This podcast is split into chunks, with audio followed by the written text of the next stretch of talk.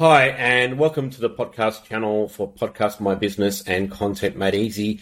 And we're continuing on with the theme for World Vegan Month. And we're welcomed with Yim, D-I-E-M Fuggersberger. It's a, it's a interesting name, Chinese, Vietnamese, and Austrian, German influence. How are you, Yim? Hi, Tony. Thank you so much for having me on my business podcast. Um, it's such an honor to be speaking to you. Great. Okay. So we want to go through your story. You, have got a, a, great story um, in the background of being one of the settlers from Vietnam uh, when you were like four or five. It's interesting. I came from the UK when I was about that age. So we're both immigrants, but we've had a, a bit of a different journey because, of course, um, white Anglo-Saxon, and it's a little bit easier for us. But how, how have you found things um, growing up in Australia? Um, I came to Australia as a refugee mm. since um, 1980, the 20th of June, we arrived in Australia. But before that, I just want to tell you a little bit. We, um, I travel on a um, 25 meter boat with 504 people in the boat. And honestly, I'm not exaggerating. We were um, we were squashed like tunas yeah. because there's only I remember there's only about three to four toilets for us to share amongst all the people, and we only have enough food. Uh, when I'm not talking about food, I'm talking about light snacks and, and crackers mm. and just enough water for us to, uh, for the captain to forecast us three days to get to our first and nearest uh, refugee camp, which is Galang Galang in Indonesia. So my family and I um, resided in Indonesia um, refugee camp in Galang Galang for 18 months before our, we have the sponsorship of my uncle who came to Australia two years before us. He got eight, eight sons and daughter. So they all helped 200 of my relatives to sponsor us to Australia in 1980. And Tony, I cannot tell you how much I owe Australia as a citizen. That's mm. why uh, I'm, I'm, a refugee, I'm, um, I'm Vietnamese, I'm Chinese, but everything I do is about Australia. Like, I want to pay Australian tax, I want to uh, um, enrich the Australian economy, I like everything to be Australian made, Australian sourced. Australian employees, and I only my model is only export, not import. So this country, Australia, has done so much for my family and it's it's my way of saying thank you and give back. So to say all my life I've always struggled. So firstly, it was a struggle just to get out of Vietnam, and then three days later on the on the boat on my way to Indonesia, we were incept, uh, intercepted by pirates. And then wow. 18 months in uh, Indonesia as a um, you know, living there 18 months waiting for our, our, our visa. And then the first time coming to Australia, um, we lived in a three bedroom house with 15 people, and the only rooms that wasn't utilized was the bathroom and the kitchen. So every single room, like the garage, the lounge room, we used it. And, and, and I say, when we came to Australia, the organization that helped my family a lot was the, um, the Salvation Army. They gave us beds, they gave us clothes, and, um, you know, I think all these hardships in my life has made me who I am today. And if I had to turn back times, there wouldn't be anything that would change about it. Yeah. And look, that's really, really important that people realize that, yeah, you can struggle. And let's face it, we, are going through some struggles at the moment with COVID, and we're just through to the other side and what have you. Um, and some individual businesses have done well, and mm-hmm. some have struggled, and some have not made it through. And you know that's unfortunate, but it is the way that life is. And um, yes. yeah, it's a great story that you survived. And we're talking before how well you've done um, in the last few months. You've got massive amounts of orders overseas. So what, what's been your success? And I didn't mention it, so let me mention it now. cocoandlucas.com.au is mm-hmm. your website for your um, vegan food. I loved it that you had spring rolls without pork. I don't like pork. And whenever I get spring rolls, it's always got to have pork in it. It really annoys me. Yes, well, uh, I'm so glad that we are actually innovating something that you would love. So, uh, how how would I? Um, I think we have been very very fortunate that um, I. Uh, 12 years ago, I met a, um, a person that I highly respect. And I, before I started the brand, he said to one sentence to me, and I never forget it, Tony. He said to me, Gimme, if you can create a product that is under $10, that for adults and under $5 for kids, and it is good value, and is sustainable, and is helping uh, someone's health, and is good for the environment, even if there was a pandemic or there was a crisis, you will never be out of business. And I actually um, used his concept and created Coco and Lucas. And Coco Lucas started with junior foodies. So we started with junior foodies from age group 3 to 12. So when I um, I think uh, I launched the plant-based earth was really firstly out of necessity and really by accident, Tony, because in 2018 I did an extensive course in uh, Melbourne uh, for OSME to export meat to Oh. um, to overseas, and I'm also a butcher's daughter. Wow. And uh, I went home after the three days course and extensive exam. I came back a changed person because when I've learned that it's not sustainable, the way we, you know, we, we the, the impact on the environment of how, like for example, I learned that I didn't know that a, a cow consumes eight kilograms of grain a day. And by the time it goes to slaughterhouse, 24 months, it would have consumed five or six tons of grain. And I think when I look at all these things, I think this is not really sustainable. And as a human by myself, I know that I can't change the world, but I know I can do a little bit to change the world. So I came back a changed person. So instead of selling more products with more meat, in the from 2019 to 2021, I launched 14 products plant-based into Woolworths. Wow. And uh, from 2016, I was the only company that, on a big scale of NIPA of, of us um, ranging in Woolworths, nearly a thousand store, to only use sustainable packaging. So I used a um, um, a pulp tray. And when I'm using a pulp tray, it might sound very simple, but it's very highly expensive. And also, all my sleeves are kraft paper, and that's also recyclable. So I've always practiced um, environmental, you know, something that's always good for the earth. Uh, I didn't want to use a plastic tray. I, used, I wanted to use things that can be biodegradable, recyclable. So Earth came to me because also at that time, Woolworth came to me and said, Jimmy, can you launch five ready meals into Woolworth? And I had really only three months to do that.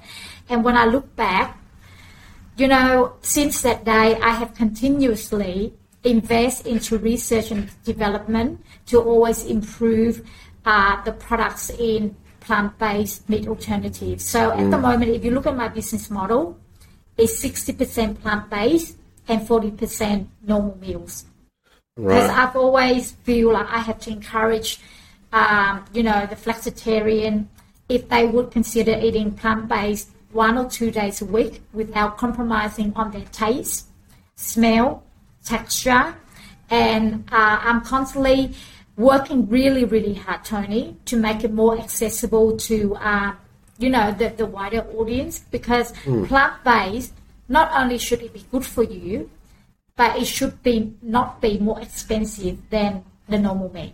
Yeah, because that's interesting, isn't it? Because a lot of like, so I, I lived overseas for in Europe for quite a few years, and I would buy organic fruit and mm-hmm. veggies, and there was a massive difference with organic. Now we're so blessed here in Australia that you don't really need to buy organic fruit and veggies because the quality of our fruit and veggies are so amazingly high. Yes. And that's what makes things expensive for people. So people assume if it's plant based, it must be organic, therefore it must be expensive. But you're going, well, no, it's still high quality ingredients without the huge price tag. Yes.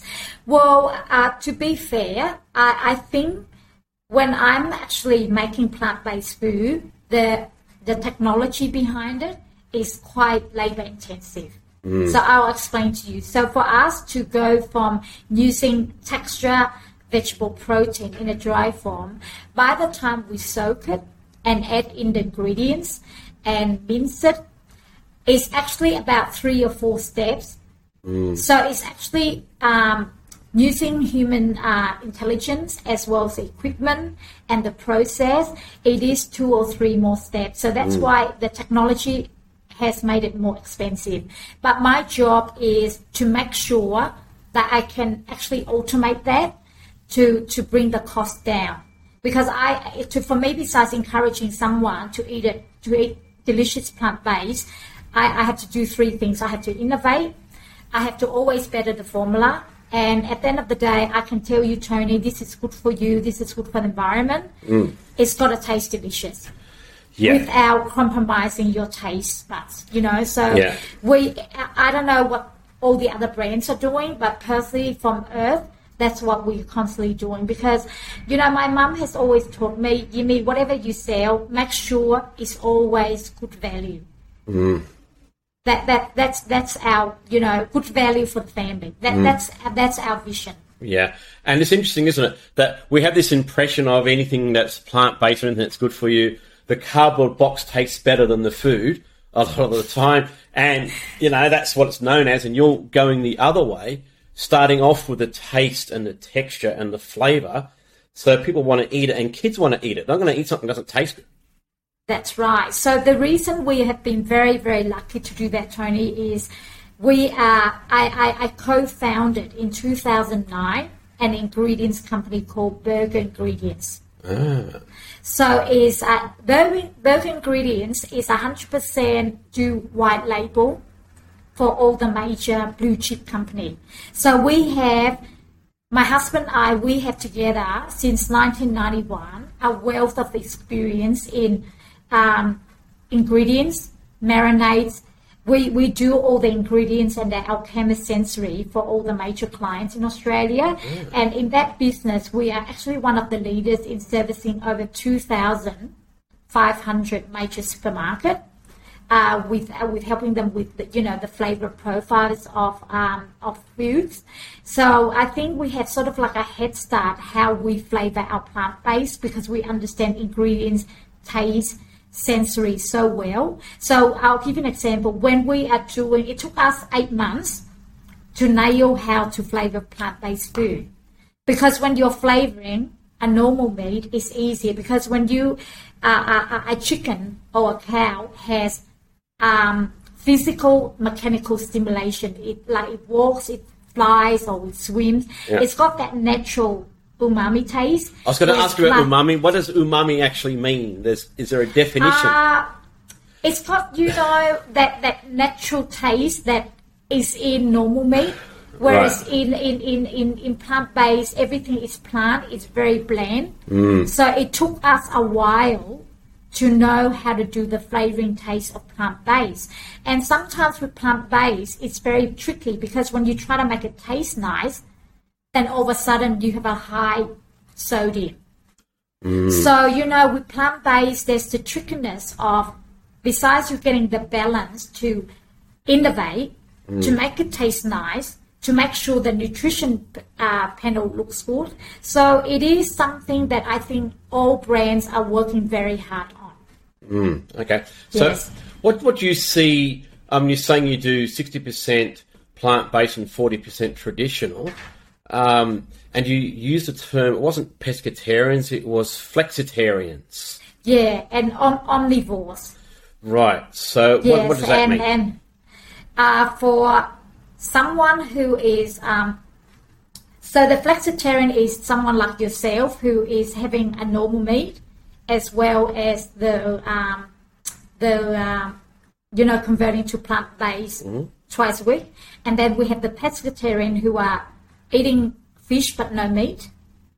And then you have the vegans and the vegetarian who is will buy our food, and then you have the uh, the omnivores. I my God, I'm so sorry. The omnivores. yeah. Yes, the omnivores as well. So they all will, because eventually, when you look at their population, at the moment we have 7 billion people. In 20, 20 2050, we have uh, 9 billion people. Yeah. So you have an extra 2 billion people to feed Yeah. right? So in a day, we have three meals. So you're looking at 27 billion meals a day. So for that two extra billion people, they made up of all the groups that I was talking about. So we have to make sure that I would like to be one of the first plant-based leader to actually service, you know, that extra two billion people mm. to encourage everyone to have a more healthy diet. It's good for the environment. It's good for the planet. It's good for your health, mm. and it should be good value in reasonable price. Mm. So that that's the reason why I'm I'm I, I'm concentrating on the plant-based sector. So, so are you ready to make two billion meals? No, I, I, I said a part of it, a part of it.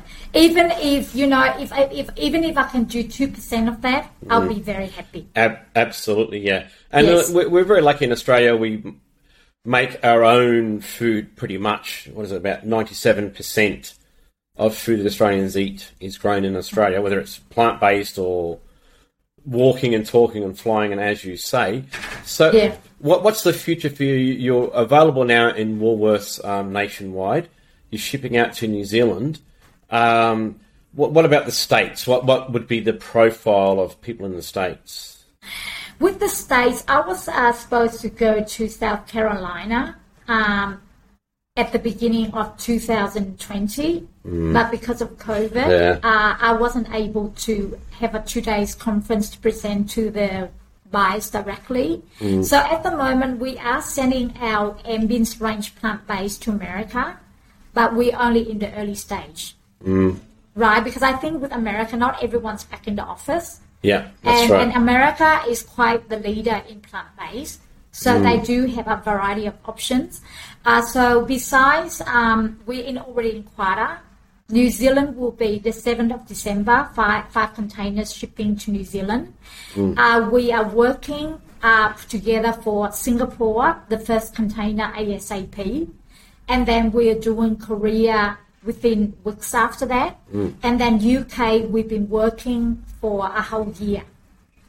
So uh, we will be launching in UK the latest 2022 February. So you know, for me, if I look at all those countries I add up, like for example, um, uh, Korea's got 51 million people. That's double our population, right? So even even if you add all the four countries I'm talking about, you're talking about at least 120 million people.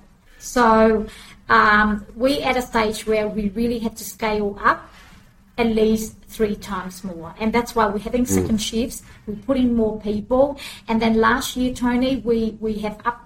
Uh, we built uh, we built the two uh, plants, factories brand new, to cater for those forecast sales. Wow. Yeah. Look, you know, you, you definitely are a great success story, and it's really impressive to see how well you've done. So I'm looking forward to the next part of the Coco and Lucas story.